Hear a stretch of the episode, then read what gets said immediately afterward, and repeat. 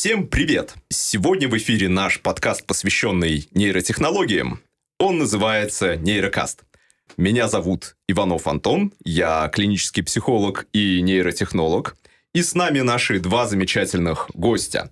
Александра Карпман, ведущий нейрофизиолог компании «Импульс Нейри», окончила биологический факультет МГУ, работала под руководством Каплана Александра Яковлевича и занимается разработкой интерфейсов мозг-компьютер – изучает их влияние на когнитивные функции людей. Добрый вечер. И Павел Палагин, один из ведущих экспертов России по скорочтению и нейроэффективности. Обучил более 31 тысячи человек по всему миру, более 54 компаний, Google, Сбербанк, МТС и другие. Автор книги бестселлера «Скорочтение на практике». Приглашенный эксперт Сколково «Синергия» Первом канале. Помогает взрослым и детям быстрее обучаться и достигать большего. Добрый вечер. И как вы уже, возможно, догадались, наша сегодняшняя тема — нейрообразование. И мне хочется узнать, как вы думаете, что такое нейрообразование? Как вы воспринимаете этот термин? Для меня, в первую очередь, это уже сформировавшаяся наука, которая позволяет объединить нейронауки, психологию и обучение как детей, так и взрослых. И в первую очередь э, направлена на новые подходы в образовании, основанные именно на глубоких знаниях о работе мозга. Mm-hmm. Да, и я полностью присоединяюсь к ответу коллеги, потому что сам очень долгое время это изучаю и вижу на практике, когда человек обучается стандартными методами, и когда он использует э, практики по активизации нейропластичности, ресурсного мозга, и э, если стандартный человек может выучить язык за несколько лет, то у меня есть люди, которые выучивают язык за несколько месяцев. Они начинают быстрее читать, лучше запоминать, быть более внимательными. И это все возможно благодаря тому, что мы все больше и больше понимаем, как именно работает наш мозг и как еще больше активизировать его возможности для достижения большего. А, замечательно. Я слышал, самый лучший способ выучить новый язык — это отправиться в ту страну, в которой говорят на этом языке, естественно, с бутылкой текилы. А, язык учится моментально.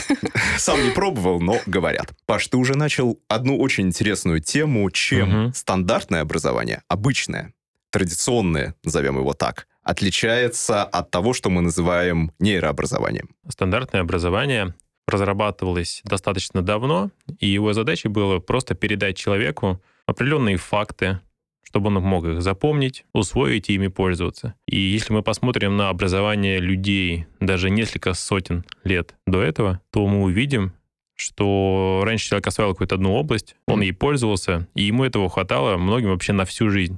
А сейчас э, мир очень быстро меняется, и если человек не способен меняться вместе с ним, не способен быстро обучаться, переучиваться, или сейчас большой тренд — это учиться всю жизнь, новому познавать это, то он просто будет не конкурентно способен на текущем рынке работодателей или если он студент, устраиваться и помочь ему как раз научиться учиться немножко по-другому, mm-hmm. показать ему навыки не просто, как он может научиться каким-то фактам, а именно, как он может научиться учиться этим фактам.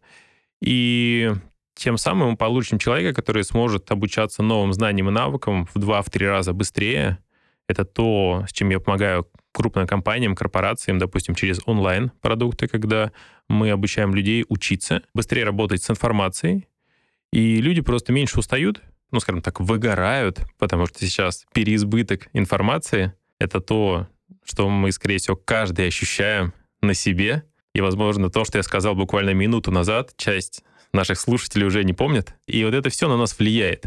И в связи с тем, что мир очень сильно изменился, и нам тоже нужны как раз новые подходы.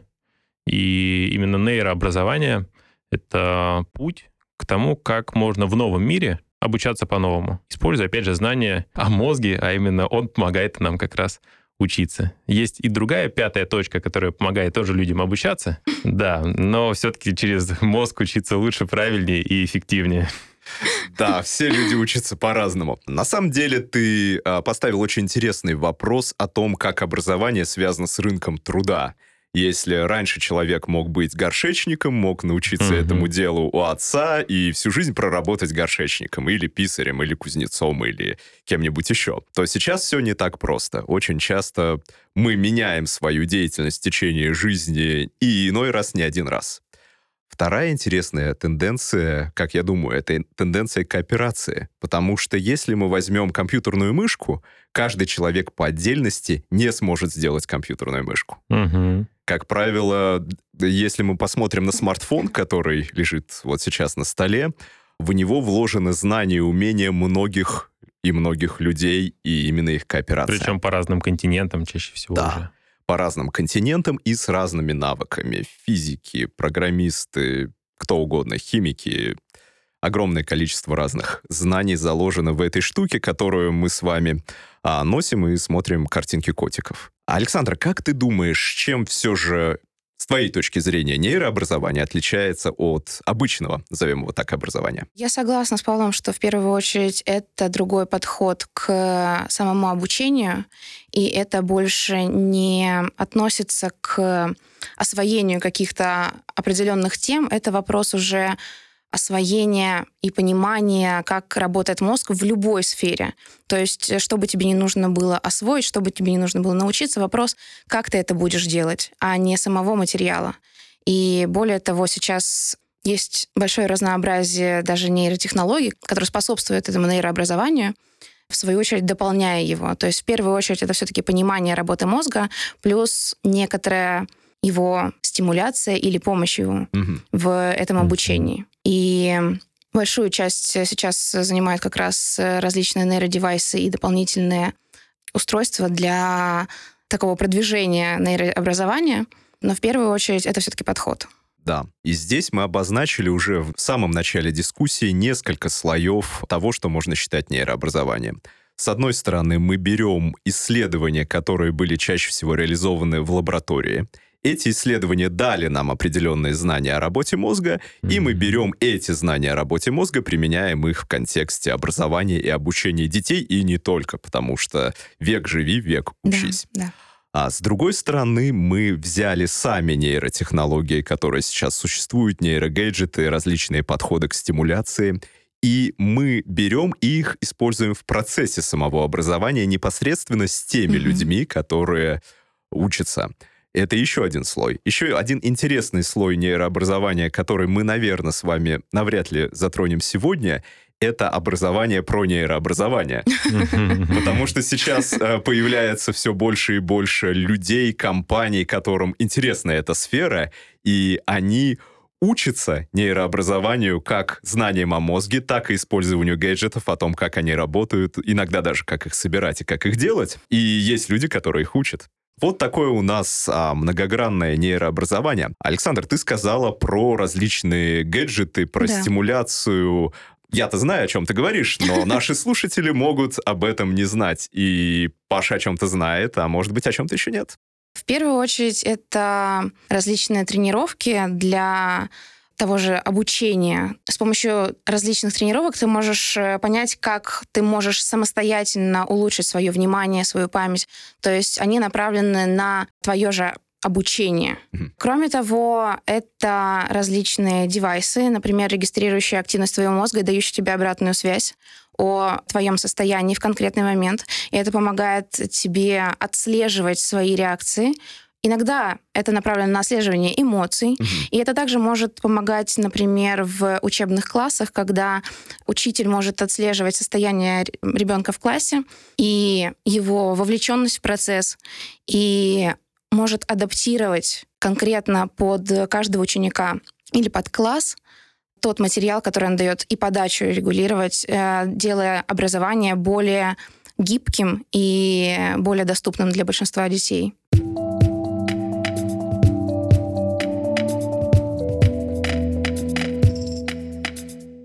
Здесь есть очень интересный момент и несколько слоев, которые как балансируют на грани этики, так э, по некоторым критериям выходит за эту грань. Именно так. А, возможно, и в одной из серий подкаста я уже вкратце упоминал этот китайский эксперимент, но я, пожалуй, снова о нем вспомню. Просто многие знают начало, но не все знают, чем он закончился, потому что начало осветилось в средствах массовой информации достаточно подробно, а его завершение не так подробно. А, происходило это так. Одна а, американская компания с китайскими основателями, не будем называть здесь название этой компании, проводила эксперимент в китайских э, школах, когда устройство, которое считывало электрическую активность мозга, нейроинтерфейс, энцефалограф, нейрогарнитура, надевалось на всех детей в классе, и учитель мог видеть, кто из этих учеников обращал внимание во время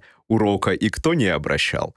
А, по каждому составлялся скор, таблица, график, и исходя из этого Например, вызывались родители в школу. Или... То есть это, эта информация была не столько для учителей, а про то, как ему поменять свое поведение. Хотя одна из целей заявленных была и такой. Mm-hmm. В итоге эта история получилась про ученика. С одной стороны, у кого-то в результате из учеников появились комплексы и какие-то ограничивающие убеждения про себя. А, хотя, с другой стороны, были родители, которые восприняли этот эксперимент совершенно нормально и сказали, что да, классно, давайте, мы этого хотим. Были родители, которые сказали нет. История закончилась тем, что после того, как одна американская газета выпустила ряд материалов, посвященные а, этому эксперименту, каким-то магическим образом китайское правительство прислушалось к американской газете и эксперименты свернули. История очень интересная. Возможно, я не знаю всю ее подноготную, но это один эксперимент. Я знаю, что были и другие, и я знаю, что сейчас идут другие возможно, по-другому составленные эксперименты с другой этической составляющей. Поэтому мне бы хотелось узнать здесь, с одной стороны, ваше мнение относительно этического момента, как в обучении ребенок-учитель, если мы возьмем школу, так, а, поскольку выясняется, что у нас сейчас обучением интересуются А, дети, Б, корпораты, как mm-hmm. идет процесс обучения с точки зрения корпоративного работника и его руководителя? Где вот эта вот этика про передачу данных от э, ребенка к учителю либо родителю и, соответственно, корпоративного работника к его руководству либо каким-то третьим лицам? Что думаете? Я полагаю, это в первую очередь всегда вопрос целей и да. задач, для чего ты это разрабатываешь. То есть как и с различными научными открытиями, они могут нести как положительные стороны, так и весьма отрицательные. Это касается ну, практически любого э, научного да. достижения. Соответственно, вопрос, как ты это будешь использовать, для чего ты этого будешь использовать, и что ты с этим будешь делать дальше, какие результаты ты сделаешь, какие выводы. То есть вопрос все равно в целях, заложенных в эксперимент или в исследование. Соответственно, ты можешь нести этим пользу как детям, так и учителям, и родителям, и корпорациям, либо ты можешь извлекать для себя какую-то информацию, чтобы потом обратить ее во вред. Соответственно, тут нужно полагаться уже на, не знаю, свое ощущение, как ты планируешь распоряжаться этими данными, потому что сейчас э, та же электрическая активность мозга, она может нам дать довольно широкую информацию. То есть это не чтение мысли, как да. это любят называть. Угу. То есть мы не можем понять, о чем человек думает в конкретный момент. Мы можем считывать его некоторое состояние, как функциональное, так и эмоциональное состояние. А можем изучить уровень его внимания и вовлеченности в процесс. Но вопрос, как мы дальше захотим этим да. распоряжаться. И как мы, в принципе, построим исследование. И, например, во время какой задачи мы хотим считывать эту информацию. Здесь уже вопрос к тому, кто проводит это исследование. Да, поэтому, а, как я уже говорил в одной предыдущей э, серии нашего подкаста, внедрение нейротехнологий в том виде, в котором они сейчас находятся, в ту школу, в том виде, в которой она сейчас находится, в той форме, вызывает очень э, много интересных реакций у всех участников этого процесса. Поэтому э, персонально мое мнение, с которым, а, к счастью, вы имеете полное право не соглашаться и отстаивать свою точку зрения, а, заключается в том, что пока применение нейротехнологий в той форме того образования, которое сейчас есть, не совсем готово к прайм-тайму и к масштабированию. Возможно. Я являюсь нейрофизиологом в компании а, импульс нейри, и сейчас одна из наших задач — это разработка нейрогарнитуры, нейрокомпьютерного интерфейса, который будет способствовать обучению детей и их вовлечению в процесс, а также увеличению их э, когнитивных функций, улучшению. И здесь как раз история направлена на то, чтобы помочь детям развить их, ну, скажем, внимание. Соответственно, в данном контексте заинтересованы прогрессивные школы, например, нашими разработками интересуются Хорошкола, Гнесинка, различные инновационные школы в Казани, и мы сотрудничаем с э, крупными мировыми лидерами в разработке STEM-приложений по Индии, Китаю, США. И это направлено именно на помощь ученикам. Это не вопрос, как выявить э, да. какое-то слабое место и да, тыкнуть да, да, туда. Да. Это вопрос поддержки его. Соответственно, можно применять эти технологии по-разному. И в нашем случае у нас э, идет разработка на основе нейрокомпьютерного интерфейса, считывающая активность мозга, предъявляющая различные стимулы в виртуальной реальности. Угу. Это объединенная нейрогарнитура VR и ЭГ. И также мы отслеживаем, насколько происходят изменения когнитивных функций, каких когнитивных функций для поддержания и улучшения развития ребенка. Соответственно, здесь есть молодая история, которая направлена именно на помощь ученикам и на взаимодействие с ними. Да, это э, очень интересно. И какие когнитивные функции лучше всего развиваются? Вот данный проект, например, э, направлен на развитие чего? В первую очередь это направлено на развитие концентрации, на развитие внимания, на лучшую фокусировку ученика во время прохождения каких-то задач. И сейчас это выполнено в виде такого квиза, когда mm-hmm. ребенку нужно пройти mm-hmm. тест и выбрать ответ в шлеме виртуальной реальности с помощью технологии P300, когда mm. на экране несколько стимулов, они э, мигают с определенной частотой, и ребенок фокусирует внимание на определенном ответе. При этом ингибируя остальные, то есть оттормаживая реакцию mm. на остальные. И это такое когнитивное ингибирование, когда ребенку нужно направить свое произвольное внимание на определенный объект. И этому он обучается в первую очередь. Да. Угу. С одной стороны, он обучается тренировке фокусировать свое внимание, с другой стороны, он отвечает на вопросы да. квиза. Да, именно так. А, два в одном. В случае, когда он отвечает на этот вопрос правильно, и его память совпадает, скажем так, с его вниманием, угу. то, что он вспомнил по памяти, это круто. Интересный эффект будет, если он отвечает, сфокусировал свое внимание и отвечает по своей памяти, он думает, что это правильный ответ, но на самом деле это неправильный ответ. Интересно, какой эффект в этом случае будет происходить? Такое тоже возможно. И сейчас есть э, еще один момент, что э, необходимо разработать такие классификаторы, которые да. будут считывать активность мозга с высокой точностью и корректно mm-hmm. определять, на чем сфокусировано его внимание. И этим тоже занимается активно наша компания, и ведутся разработки в сфере Data Science.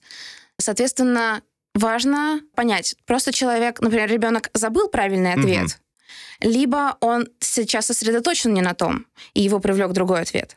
То есть здесь тоже нужно, ну, это такое тонкое место, нужно с этим тоже очень быть внимательным. Но пока мы находим решение повторением вопроса «ты уверен mm-hmm. в этом ответе?» mm-hmm. Понятно. Соответственно, ребенок может сказать «да, я уверен», подтвердив свой а. ответ. А может сказать «Э, «нет, я выбирал вообще не это» mm-hmm. и изменить свой ответ.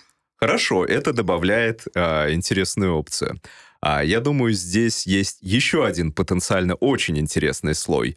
Кроме когнитивного потенциала P300, есть интересный потенциал N200, потенциал ошибки. И, насколько я знаю, Александр, ты меня поправишь, если вдруг я ошибаюсь, есть очень интересный эффект, когда человек выбирает тот вариант, который ему кажется правильным, mm-hmm. но его мозг реагирует, нет, ты ошибаешься, нет, не, не делай это, не, не едь в Мексику, не покупай бутылку текилы, это очень плохая идея. Но человек все равно так делает, и в итоге оказывается, что он был неправ, и язык не выучил, и ничего из этого хорошего не вышло. Я думаю, здесь есть очень интересный потенциал про связь именно бессознательной, назовем ее так, реакции мозга и тем, как человек интерпретирует свое собственное состояние.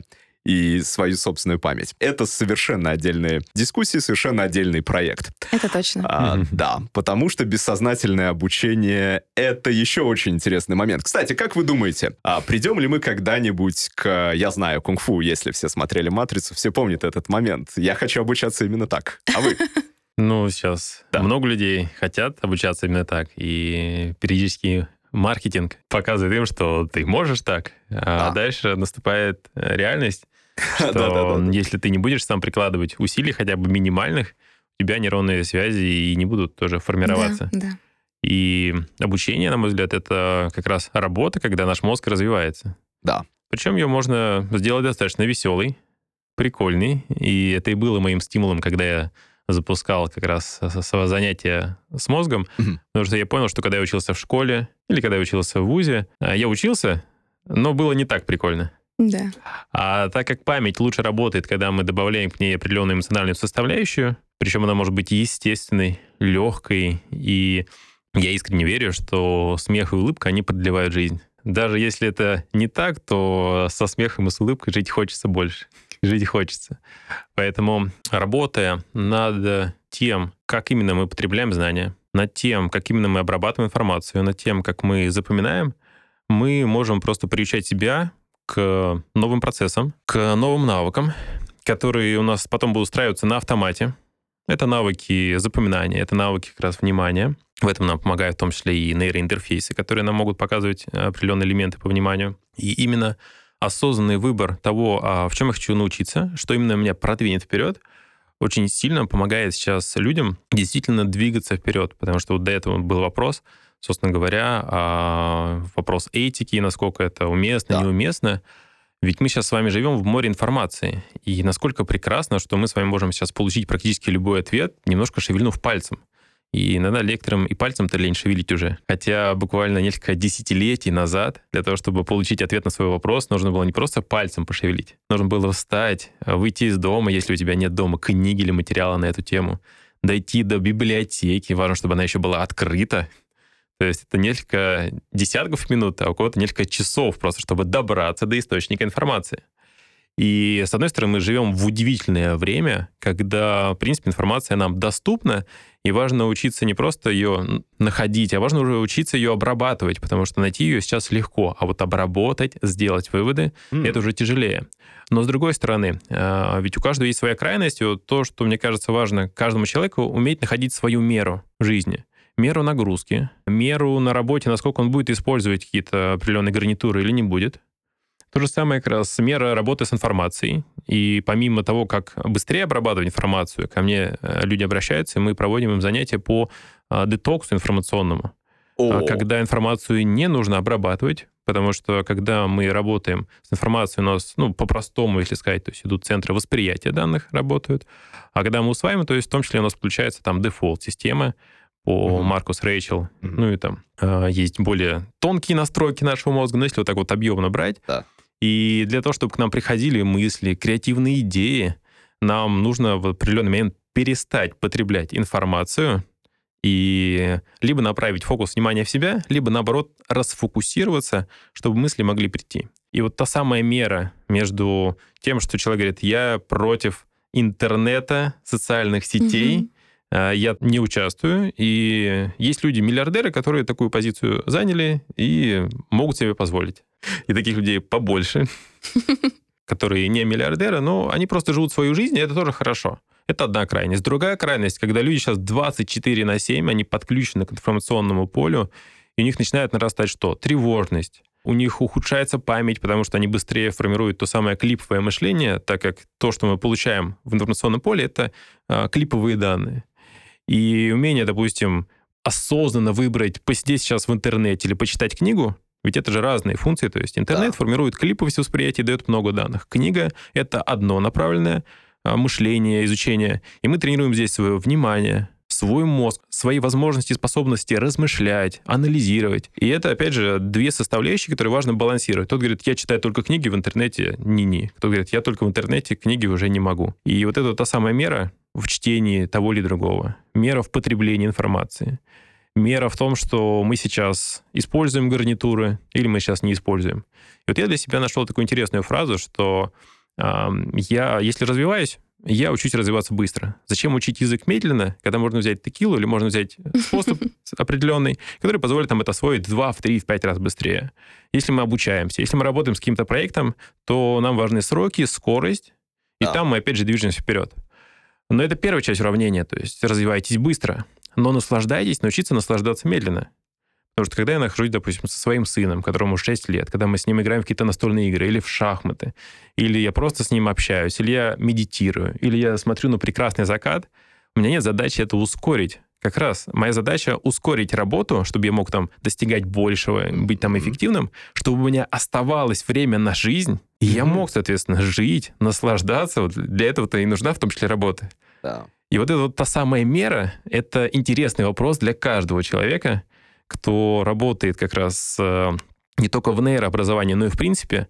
И чем больше мы познаем наш мозг, то, как он устроен, какие данные он может переварить, какие данные он не может переварить. Если мы сели за проект, за обучение, и вот чем больше мы знаем про это, чем больше мы понимаем, как наш мозг работает, где мы можем его ускорить, а где он ограничен, и мы это можем преодолеть или нет, вот это и есть наша эффективность. Когда мы понимаем, что наш автомобиль, он может ехать по дороге, но не может ехать по а, тротуару, или там да. слишком высокие пороги, мы просто оставим часть колес, мы понимаем, где мы едем, где мы нет. И вот с мозгом сейчас очень интересная трансформация происходит. Мы все больше познаем, как он работает, помощью биологической обратной связи, с помощью других исследований. И это такое очень интересное время новых открытий самих себе, которые, я уверен, нас очень сильно трансформируют. И здесь вопрос, человек это изучает или не изучает. И да. те, кто, мне кажется, первыми это будут использовать, как взрослые, так, соответственно, и дети, они очень сильно продвинутся, потом уже остальные подключатся, но вот почему мне эта тема интересна, потому что я вижу, что это очень сильно влияет на скорость обучения людей, и я понимаю, что если еще глубже разобраться в эмоциональных паттернах, как э, бороться и работать с депрессией, как помочь людям меньше э, или медленнее стареть или не стареть. Сейчас тоже это идет тренд, я тоже прям тренирую мозг людей, и говорят, что я там в 70-80 лет почувствовал, что у меня мозг там 40-летнего или там 50-летнего, и для него такое прям открытие, что я могу. И вот это вот, мне кажется, важная часть, которую мы несем в нашем как раз нейрообразовании людям, что они ощущают, что они могут, у них получается, и это энергия жизни которую мы можем взять себе и просто с ней идти дальше. Это целый ряд очень интересных вопросов, начиная с э, вопроса о том, что, да, традиционное образование часто тренирует концентрацию внимания, что полезно уделять внимание. С другой стороны, полезно не уделять внимания, полезно отдыхать, полезно mm-hmm. медитировать. Я думаю, все уже понимают, что слово медитация никак не связано с какими-то религиозными эзотерическими практиками и давно стало светским явлением, которое позволяет нам лучше отдыхать, восстанавливать силы и вообще лучше жить и быть более эмоционально стабильными. К слову сказать, я уже в одной из серий цитировал Далай-ламу, который сказал, что если в школу мы ведем медитацию, мы решим вопрос преступности. Но не все люди с этим согласны. И здесь э, один очень интересный момент — сопротивляемость переменам. Китайское проклятие про то, что пожелание человеку жить в эпоху перемен. И то, что ты сейчас говоришь, это как раз эпоха перемен. И для кого-то это будет проклятием, для кого-то нет. Вопрос постоянной адаптации. Mm-hmm. И казалось бы, ты сейчас говорил о тренировке невнимания. Я хочу подать другой ракурс. Александр, ты говорил про тренировку произвольного внимания, это очень важно. Да, все верно. А когда угу. человек э, сидит в соцсетях, э, сложно назвать это тренировкой, да, происходит тренировка, а хотя да, тренировка непроизвольного внимания. Человек учится отвлекаться, он учится кидаться на каждый стимул. И как раз медитация, возможно, помогает ему более отчетливо, произвольно выбирать этот стимул, ингибируя остальные. Выбирать тот стимул, который ему действительно нужен, и ингибировать все остальные отвлечения. Если ты не против, я бы да. добавил такую мысль. А если вот взять такую метафору, то либо мы тренируем наше внимание как раз произвольно направлять туда, куда нам нужно, а либо мы его не тренируем, и мы идем на поводке у мира, или, как я называю, на поводке у котиков. Когда именно мир и реклама, они размещают объявления так, чтобы нам не нужно было напрягать наши мышцы внимания. И мы такие, о, котик. А, потом, о, другой котик. То есть и происходит не напряжение внимания, то есть когда мы просто перемещаем с объекта на объект, который, в принципе, потенциально интересен, он может не нести пользы, он может, наоборот, просто нести, допустим, рекламный месседж, или он может что-то еще нести, но мы как бы расслабляем свое внимание. И вот навык, когда мы осознанно фокусируемся на том, что нам нужно, не на том, что, на чем нас фокусирует, Да. а на том, что мы произвольно выбираем, вот я хочу на этом сфокусироваться, позволяет потом сфокусироваться на отчетах, на цифрах, на размышлениях своих же. Ведь сейчас, э, когда я работаю, допустим, с руководителями, есть прям такой э, посыл интересный, что они говорят, что нам сложно сесть, сосредоточиться на стратегии, нам сложно сесть, распланировать. То есть я только Да. сажусь и сразу же начинаю куда-то скакать. А почему это происходит? Ведь, допустим, если мы посмотрим, в чем мы мозг тренируем, а в том, чем мы тренируем мышцы, то есть я тренирую разные мышцы тела, и они у меня укрепляются, какие-то растут, какие-то как минимум не спадают в плане Да. своего тонуса. А в чем мы ежедневно тренируем мозг? Мы его тренируем ежедневно не напрягаться. Мгм. Допустим, если мы возьмем даже те же самые соцсети, мы их открываем, и дальше мозг тебя спрашивает, так, а здесь все понятно или надо думать? И говорит, так, здесь все понятно, прикольно. Здесь, о, прикольно. А здесь, не, здесь что-то надо думать, что-то Да. говорят. Не, то есть мы Да, против, да, как да, бы, да, да, да. кыш, иди отсюда. И мы своему мозгу даем команду. Если это легко, не надо думать, Да. это то, что для тебя. Он говорит, «М, я люблю это. А если здесь надо посидеть, подумать, почитать, поразмышлять, то привыкай к тому, что ты просто это проматываешь. И я очень часто прям вижу, как у людей э, после тренировок мозга правильных возвращается внимание э, не просто вот концентрации, а именно обдумывание. То есть у них в глазах появляется больше мысли. Это причем у взрослых, у детей. И это очень приятно наблюдать, когда говорят, о, теперь я сажусь. До этого я не мог читать книгу. То есть я садился, постоянно мысли улетали куда-то. Э, Я читал, не запоминал. Теперь я сажусь. У меня есть ресурс в голове. Я это читаю, я сфокусирован, я размышляю, и я кайфую от того, что в моей голове то есть, прям мысли идут, и я ими управляю, или я хотя бы осознаю, что у меня там происходит. А Не так, что я сел, переключился, забыл, еще проверил сообщение, и, собственно говоря, час сидел, знаменитое выражение, смотрю в книгу, вижу фигу, и вот эта вот осознанность в том, а что мы тренируем? Мы тренируем направлять свое внимание Мгм. И управлять им, либо мы э, тренируем, соответственно, расслаблять его, чтобы нами манипулировали. Поэтому здесь надо выбрать либо осознанную тренировку внимания, либо котики вами завладеют. Да. Это точно.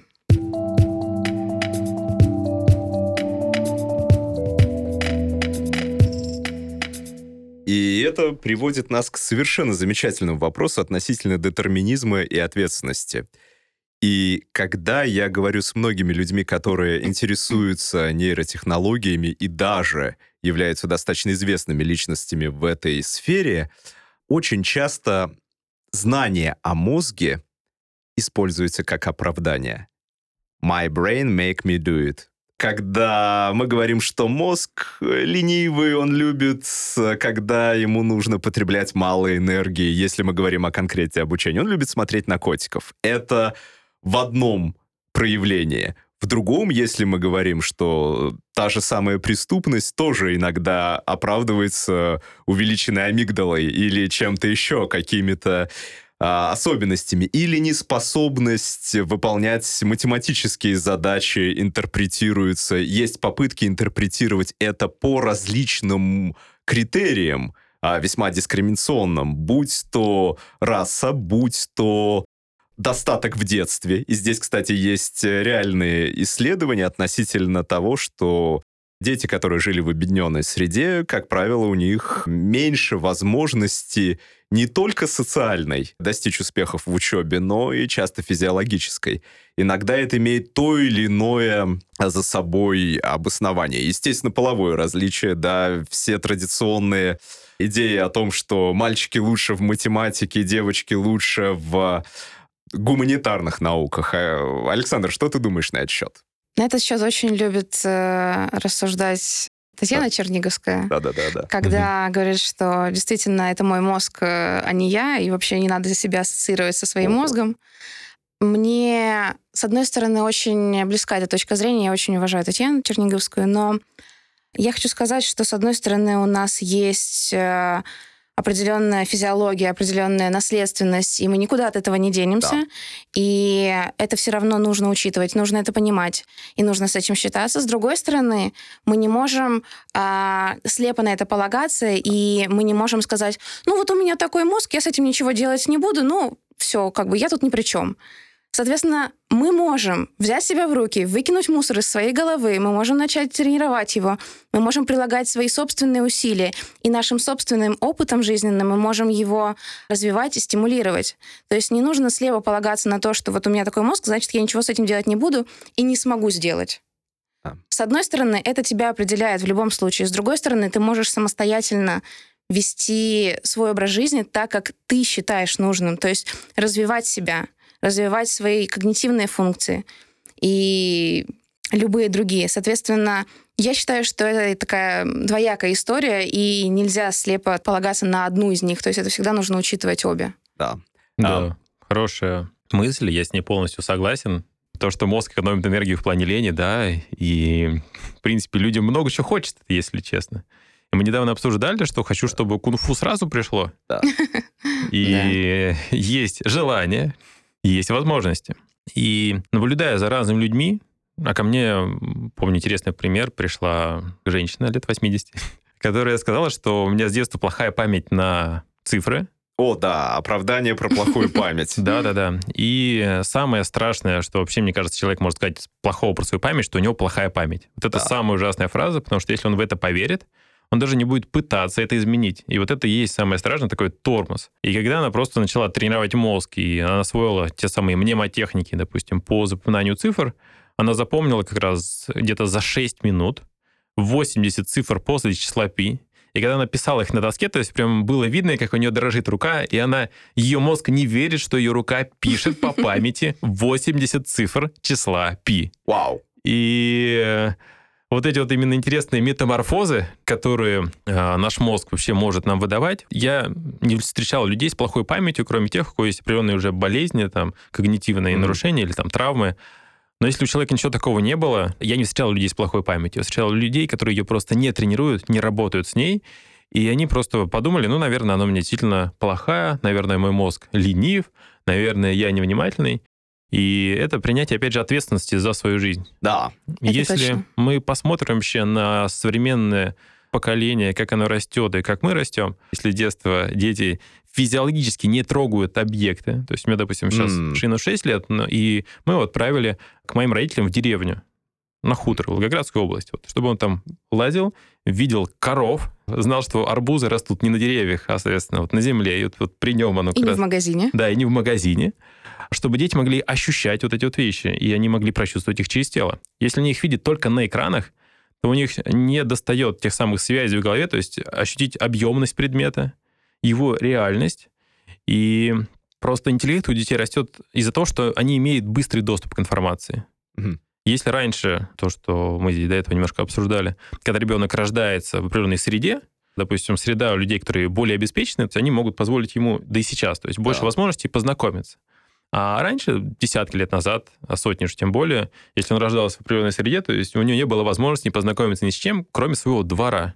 Мгм. И э, даже... И быть горшечником. быть- Это даже тот же самый Харарит недавно тоже описал в своей книге, насколько аграрная революция могла пшеницы поработить человечество. Хм, это интересная точка зрения на эволюцию. много интересных же книг есть и разных точек зрения.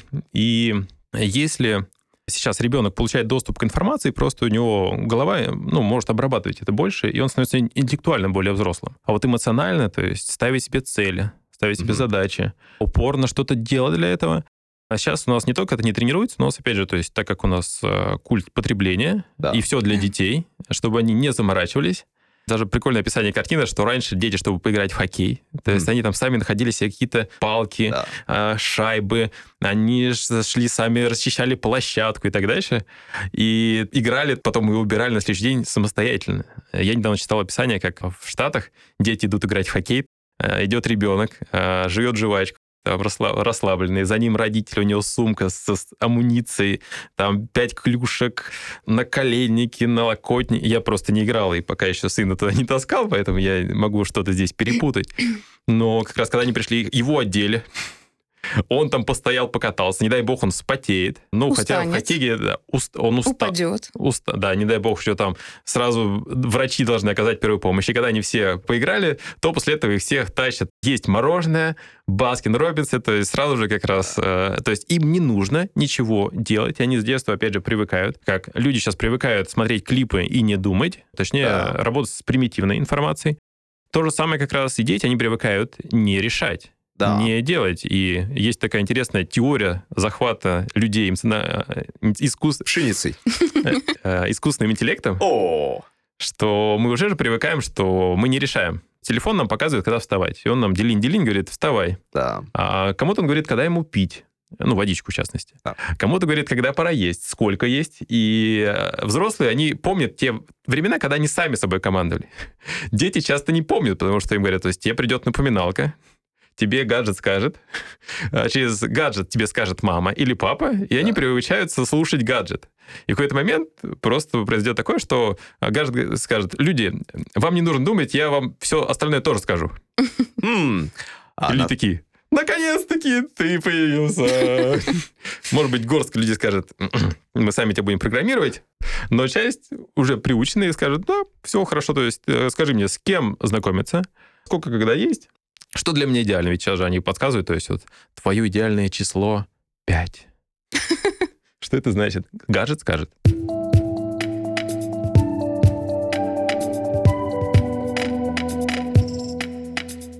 Да, на самом деле это очень э, интересный вопрос. А что же тогда будет с введением дистанционного образования? Потому что многие столкнулись э, сейчас в связи Мгм. с эпидемией коронавируса о том, что школы перешли в дистанционный режим, все сидят дома, уроки по зуму.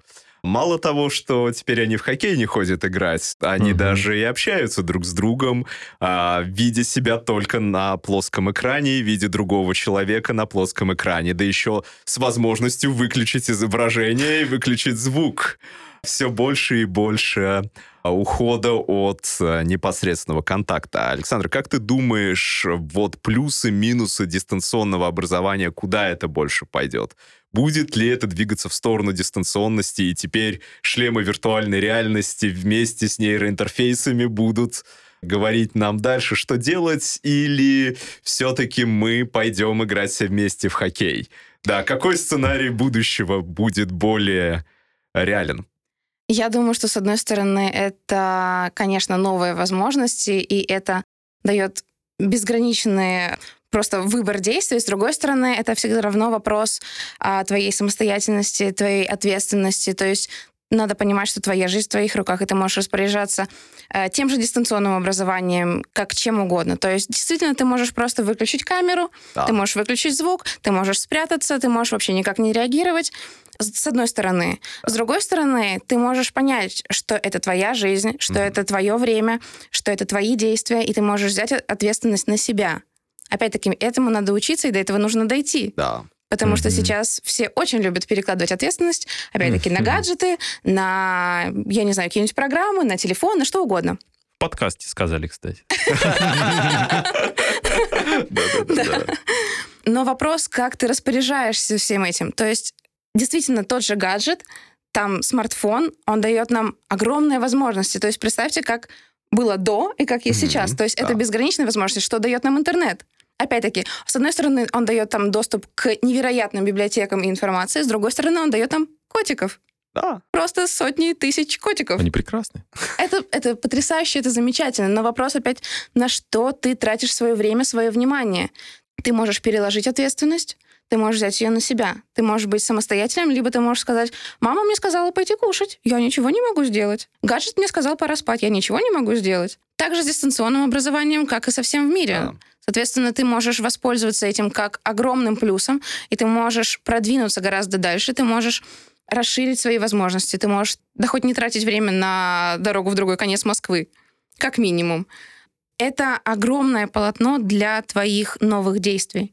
С другой стороны, ты можешь закрыться и вообще ничего не делать. Да. Это выбор как бы каждого. И вопрос, как сейчас обучать детей, чтобы они научились принимать правильные решения, чтобы они научились быть ответственными и осознанными. Также и с дистанционным образованием.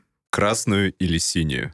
Да-да-да. Перед каждым а, человеком в современном мире и самое забавное, а может быть и страшное, что перед каждым ребенком в современном мире каждый раз, каждый день, по нескольку раз в день, в момент каждого уведомления на телефоне ему предстоит э, сделать выбор, красную или синюю. Отключить уведомления или оставить. Да. Отклонить будильник и поспать еще. Да-да-да-да-да. И такой тоже выбор существует. По поводу онлайна и офлайна, э, сейчас действительно все больше споров, взаимодействия с этим, но мир показывает нам, какой он есть, и что если пошла какая-то очередная инфекция или вирус, то, что нам угрожает, мы можем закрыться дома. Да. И если чуть глубже копнуть вообще, в принципе, это у нас сейчас социальные взаимодействия-то не разрушаются. Ведь э, раньше человеку, чтобы он выжил, ему нужно было взаимодействовать с другими людьми. Мгм. То есть я там знаю, что Антон знает, допустим, про корпоративное взаимодействие. Я знаю, что, допустим, Александра, она знает, как вот именно нейрофизиология она глубже Да. устроена, то вот с этим всем взаимодействовала. И если хочу получить эти знания, Да. То мне важно было связаться с этими людьми, пообщаться, и я мог получить знания. Сейчас-то нам, чтобы получить знания, а, не нужно заморачиваться, выстраивать отношения с другими людьми. М-м. Нам достаточно просто махнуть пальцем, и все знания есть. И э, это расслабляет людей в плане, опять же, социальных коммуникаций, а именно, когда мы понимаем сложность социальных коммуникаций, ведь сколько книг написано, и периодически где-то жизнь, она все равно такие вещи нам выдает, которые в книгах и не опишешь, даже не придумаешь это. И если мы говорим про онлайн и офлайн, то здесь, наверное, буду банален в том плане, что многие люди говорят про их совмещение. Как Мгм. есть у нас, допустим, онлайн-вещи, которые мы можем сделать, чтобы а, не выходить из дома и чему-то обучиться. Но опять же, у нас же есть цикл работы нашего мозга. И мы понимаем его ограничения, что он определенное количество времени способен фокусироваться, особенно сейчас, в времена, когда объем этого фокусного времени падает Мгм. и за него все борются. То есть за него борются как раз и мониторщик, где тебе говорят про обучение, и компании, которые, соответственно, э, борются за твое время, сколько ты будешь находиться в э, гаджете, в определенном приложении. Ведь чем дольше ты по времени там находишься, тем больше его стоимость.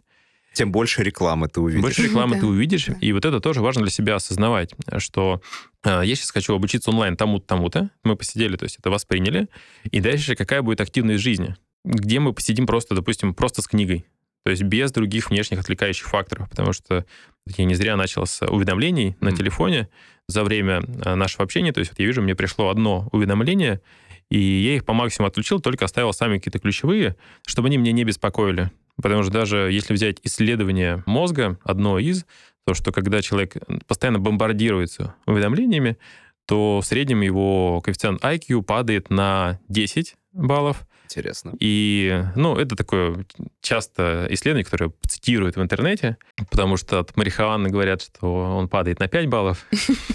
Постоянно взаимодействие с гаджетами на 10. Причем где-то я встретил интересное такое добавление, что у женщин как раз от постоянной бомбардировки он падает на 5, а у мужчин чаще всего на 15. И в среднем на То есть 10. все-таки существует разница... э, Не, ну это же не- нельзя не добавить. половые То есть там это же... И все такие... А, Очень Но интересно. суть в том, что если мужчина много сидит в телефоне, он тупеет больше, то есть ему сложнее иногда ответить в жизни что-то правильное. Или если, допустим, вот как практически, я же, мне нравится практика, не просто вот эти исследования читать, а смотреть, Да. а как это в жизни можно применить, чтобы стать лучше. То есть если, допустим, нас слушают прекрасные дамы, и они понимают, что они что-то говорят супругу или там парню, а он в телефоне, то с вероятностью больше, чем э, их подруга, он ничего не поймет, не услышит, не запомнит. Раз в То 10. Да, ну вот, э, Александра более точную статистику, то есть раз в стоп, говорит, да. А, Потому что та же самая переключаемость, э, она среднестатистически, опять же, выше у девушек, но, опять же, это мы берем на больших цифрах. Если мы берем конкретного А. человека, то там вся эта статистика часто летит в тартарары. Потому что один конкретный человек, у него там а, лучше переключаемость, у другого хуже, и вот нельзя всех гнать под одну гребенку. Но вот эти вот вещи важно для себя понимать, и вот в тех исследованиях, которые происходят, находить, как это может изменить мою жизнь. Ведь открытия в мозге, они дальше происходят, мы их изучаем. Но если мы не спрашиваем, собственно говоря, а как это можно применить, Да. а как это изменит мою жизнь, а как это может улучшить жизнь моего ребенка, Да. То открытие открытиями, а жизнь не меняется. И вот когда мы начинаем думать именно с практической точки зрения, а как это все применять, то тогда начинают происходить потрясающие метаморфозы, и люди, они не верят сами себе, то, что их мозг на это способен, то, что их память способна там быстрее обучаться, то, что они могут концентрировать внимание, хотя до этого они не могли. И вот э, нейрообразование, э, на мой взгляд, его одна из ключевых функций показывать людям, как их мозг вообще mm-hmm. может работать, чтобы не внешне просто такие почесали до обучения и почесали после обучения, вроде чешется одинаково. А когда они реально видят, что у них происходит э, на уровне реальных показателей, цифр, а. которые э, показывают им, что они реально могут больше, и это меняет их жизнь. А. Абсолютно согласна. И также еще хотела добавить, что услышала недавно хорошую фразу, что угу. ты можешь прочитать 100 тысяч книг и их применить в жизнь, и ты станешь гораздо продвинутее, чем ты был раньше. А можешь прочитать 100 тысяч книг и никак их не применить, и стать на 100 тысяч книг глупее. Плюс или минус? Да, поэтому всегда важна гибкость. То есть, опять-таки, мы не уходим в крайности, мы не уходим чисто в офлайн и чисто онлайн. Мы балансируем, мы становимся гибче, мы пытаемся развиваться в различных направлениях и областях, пытаясь применить новые знания на свою жизнь, переложить их. Абсолютно согласна. Это действительно самое ценное, что мы можем сделать. Это не просто знать, а уметь применять и пользоваться этим. Угу. И даже можно просто вот онлайн-обучение ребенка, то, что мы делаем, допустим, соединять с физическими нагрузками, с эмоциональными тоже переключениями, и при грамотном распределении вот этих вот составляющих мозг будет, наоборот, работать еще круче. Да. И э, мне говорят, мой ребенок два часа не выдержит. Он час не выдержит. Но при правильном построении занятий, то есть у меня там дети сидят, учатся, то есть запоминают внимательные родители, как он сидел два часа. То есть это просто невозможно. Да нет, просто его мозг, ему интересно, когда он увлекается, он чувствует дофаминовую подпитку, что у него получается, он чувствует, что э, он переключается между разными моментами, и вот правильное сочетание нагрузки это то, что мозг любит учиться. Да. Как да. говорит небезызвестная Татьяна Черниговская, а, наша как раз. И это действительно мы сами чувствуем, особенно когда у нас получается.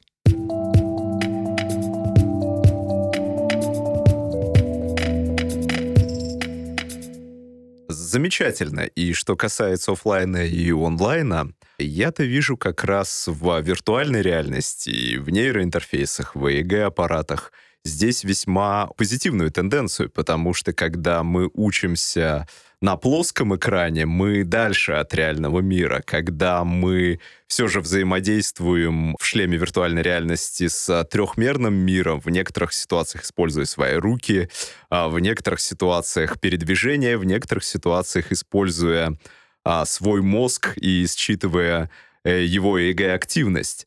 А, это явно позитивные тенденции, которые дают нам большее вовлечение. Те же самые воркауты, э, качание мышц виртуальной реальности сейчас приобретают тоже определенную популярность. Как способ обучения и как способ а, мотивации. Главное не уходить в виртуальный мир, Баланс. а да, а взять те навыки, которые ты приобрел в виртуальном мире, и перенести их а, в мир реальный. Другая технология, с которой я отношусь с большей настороженностью, наверное, это различные способы стимулировать мозг. Транскраниальная, электрическая стимуляция либо переменным, либо постоянным током, магнитная, ультразвуковая. Поэтому э, в данном случае человек э, более пассивен. Хотя существуют исследования, которые говорят об эффективности этих методов. Существуют исследования, которые mm-hmm. говорят о неэффективности этих методов. Если мы посмотрим на гендерные исследования, э, все-таки какое ваше мнение? Девочка может э, достичь успехов в математике? Ну, снова мы про девочек и про математику. А, современный мир показывает, что девочка девушка, Женщина okay. может достигнуть успехов практически во всем, во чем она захочет. Да. Это же относится и к мужчине. Да. И здесь э, у нас есть определенные различия, особенно физически мы это видим. А в плане тренировок, то, что я заметил, когда у человека есть желание... И мотивация. И мотивация к изменениям, а это есть ключевой э, принцип к росту, у человека могут быть сколько угодно много ресурсов, и мы знаем таких людей. То есть у них есть ресурсы, у них есть финансы, у них есть возможность ходить в дорогую школу или посетить какие-то очень крутые курсы, но у них нет желания, и они просто это не делают. А есть люди, у которых нет финансовой возможности, времени очень мало и так дальше, но у них есть именно то самое желание к изменениям, желание расти, желание развиваться, желание что-то изменить, желание что-то создать, и они как-то находят время, они как-то находят деньги, и они вот туда идут, и им надо. И развиваются И- еще больше. Да, и вот изменения — это всегда вопрос чаще всего именно мотивации, М, нежели вопрос ресурсов. Ну, такие глубокие именно изменения, которые, опять же, у человека есть. Естественно, когда человек окружен ресурсами, и он ими пользуется, он как бы не может не меняться. Поэтому создание среды — это первый способ, как мы можем, опять же, повлиять на детей, на себя. То есть какую среду мы сами себе создаем вокруг себя. И мы во многом очень интересным образом ответили на вопрос различия традиционного образования и нейрообразования. А Мы говорили о том, что нейрообразование применяет в контексте обучения и образования данные об активности мозга. И получается так, что мы приходим к очень интересному выводу, что традиционное образование — это про внимание, про память, Нейрообразование — это тоже про внимание и тоже Мгм. про память. Чаще про произвольную, но и про непроизвольную тоже. Но кроме того, нейрообразование — это еще и про мотивацию и про эмоции. В равной степени, если не больше, чем про память и внимание. Конечно, вот мы говорим про мальчики, девочки. То есть, Да. если у нас есть среда, то и мальчики, и девочки там тоже развиваются. Даже если взять группу 10-20 детей, то можно ставить какие-то гипотезы, что, наверное, мальчики там где-то могут выиграть через физиологические какие-то вещи. Но если мы берем именно интеллектуальное развитие, то там уже действительно зависит от того, насколько ребенок вовлечен, не вовлечен, насколько он хочет или не хочет. Просто даже вот эти вот вопросы, они сильно влияют на скорость роста развития. Или насколько он может быть в группе, которая хочет развиваться. Есть же группы, которые ребята сплотились такие, а мы вместе будем ничего не делать. Очень весело. И все такие весело ничего не делают. А здесь группа, то есть, а давай что-то изучим, давай что-то найдем. То есть, вот а, даже просто в группу, в которую ты попал, в которой ты Мгм. социализировался, она на тебя тоже влияет. И попал в группу развития мальчик, он как бы начинает быстрее расти. Попал в группу развития девочки, то есть она начинает быстрее расти. И в жизни, поэтому, выбирая определенный контингент осознанно, неважно там, кто скажет, ну я же там, мужчина, что же я могу сделать? Или там, ну я же девушка. Нет, то есть ты выбираешь определенную группу развития, Мгм. и а, в этой группе ты э, начинаешь, что называется, соприкасаться с ценностями, Да. целями, и оно начинает, что называется, заходить друг в друга, так, чтобы человек мог потом это... Он уже почувствовал себя частью группы. И это касается как продуктивных э, работников, так и непродуктивных работников, которые развиваются на группы. И, в принципе, это применяется практически везде. Так что, ну, то есть, зафиналивая мысли про пол, есть, естественно, различия, которых мы а, не можем избежать физиологически. То есть и в плане работы мозга они тоже, опять же, есть. Но помимо вот этих различий, а, есть гены, которые у нас заложили родители, и есть среда, где мы развиваемся. И если мы говорим про изменения, то действительно, вот как Александр прекрасно сказал, это взятие ответственности на себя Да. за то, в какую среду ты попал, насколько ты свои гены развил или не развил. И когнитивные навыки, они точно тренируются. И это, на мой взгляд, прекрасное открытие человечества. То, что раньше думали, что нервные клетки не восстанавливаются, большую половину прошлого столетия, это была четкая научная Мгм. доктрина, несмотря на разные проявления, то есть пока что придерживались ее. И потом, когда уже официально признали нейропластичность, все сразу же ринулись ее изучать. О, оказывается, И что там такое да. есть? Да. Мгм, Нейрогенез, нейропластичность. И оказывается, что оно есть. И вот мы сейчас это изучаем, и мы можем благодаря этому как раз себя и менять. И вот это, мне кажется, потрясающая вещь, как для мальчиков, так и для девочек. Да, я бы еще хотела добавить, что вся наша основная часть э, нейрообразования — это именно понимание наших возможностей. То есть это понимание, например, что мальчики и девочки разные. Физиологически, психологически, эмоционально. Да, разные. Да, это есть, и это нормально. То есть это не в плюс, не в минус, это просто так есть. И учитывая это, мы можем лучше себя понять, мы можем лучше понять, как нам действовать дальше. Точно так же, понимая, как действует наше внимание, как мы можем ингибировать наши отвлекающие стимулы, как мы можем перестать листать котиков по ночам, там, я не знаю, в любое время дня и ночи, перестать есть все, что попало.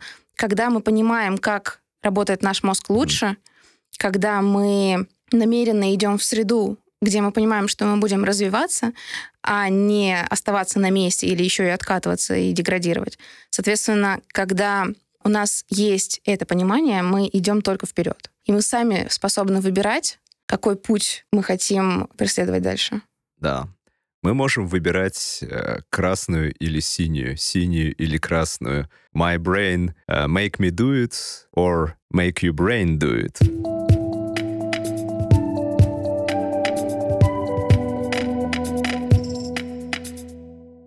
Да, в связи с этим а, можно добавить еще один а, интересный вопрос или серию вопросов. Александр, вот ты уже наверняка надевала шлем виртуальной реальности, и ИГ-аппарат, и пробовала то, о чем ты говоришь, и тренировку внимания. А согласилась ли бы ты, например, может быть, ты уже надевала, или согласилась ли бы надеть э, какой-нибудь аппарат, который бы стимулировал твое внимание, или память, или электричеством, или чем-нибудь еще? Или как ты к этому относишься? Ты знаешь, когда я выполняла свою магистрскую Да. работу в лаборатории э, нейрокомпьютерных интерфейсов, Да. я занималась функциональной электростимуляцией. М, То есть Фэс. это был а, нейроинтерфейс, который считывает активность мозга Мгм. и стимулирует мышцы. Да. То есть подается такой сигнал. В то же время в моей лаборатории проводились исследования по транскраниальной магнитной Да. стимуляции. Я в них не участвовала, но опять-таки вопрос исследования — это то, что как бы требует наука для дальнейшего изучения, для применения и для того, чтобы направить это дело в пользу. Да. То есть, опять-таки, то, о чем я говорила в самом начале. Есть какая-то технология, вопрос, как ты будешь ее Да. применять, для чего ты будешь ее применять. Соответственно, технологии стимуляции, они применяются в лечении. Да, И это сейчас э, очень большое открытие, и это очень здорово. Но если ты пытаешься просто а, застимулировать ребенка, Мгм. чтобы он там был внимательный, чтобы для него это не будет работать как э, пряник. Мгм. Соответственно, вопрос, для чего ты это делаешь, с какой целью? Если это вопрос изучения, да, Мгм. я бы готова была пойти. Так Мгм. же, как э, я набирала в себе респондентов в исследование свое, могла бы пойти на исследование тоже транскраниальной магнитной стимуляции, например, или электростимуляции. Вопрос, как дальше эта технология Мгм. пойдет, для чего. Мгм. И вот здесь я бы уже подумала, применять мне это или Да. нет М, как это устроено. То есть, если ты хочешь что-то простимулировать себе, Да. ну, разберись сначала, что это будет, Да. какой результат ты получишь. Может быть, ты узнаешь кунг-фу, а потом пойдешь э, использовать это кунг-фу совершенно не так, как оно должно быть Вопрос использовано. целей и задач. Да, замечательный вопрос. Не только про когнитивные способности, но и про принятие решений. Про то, на чем сфокусировать свое произвольное внимание, а чему сказать «нет», что ингибировать. Абсолютно. И еще более интересно, что нейрообразование — это еще и про наслаждение, и про счастье. И каждый из нас выбирает, на что ему медитировать — на котиков или на высшую математику. Всем спасибо. Это был великолепный эфир. Спасибо большое. Вообще огонь.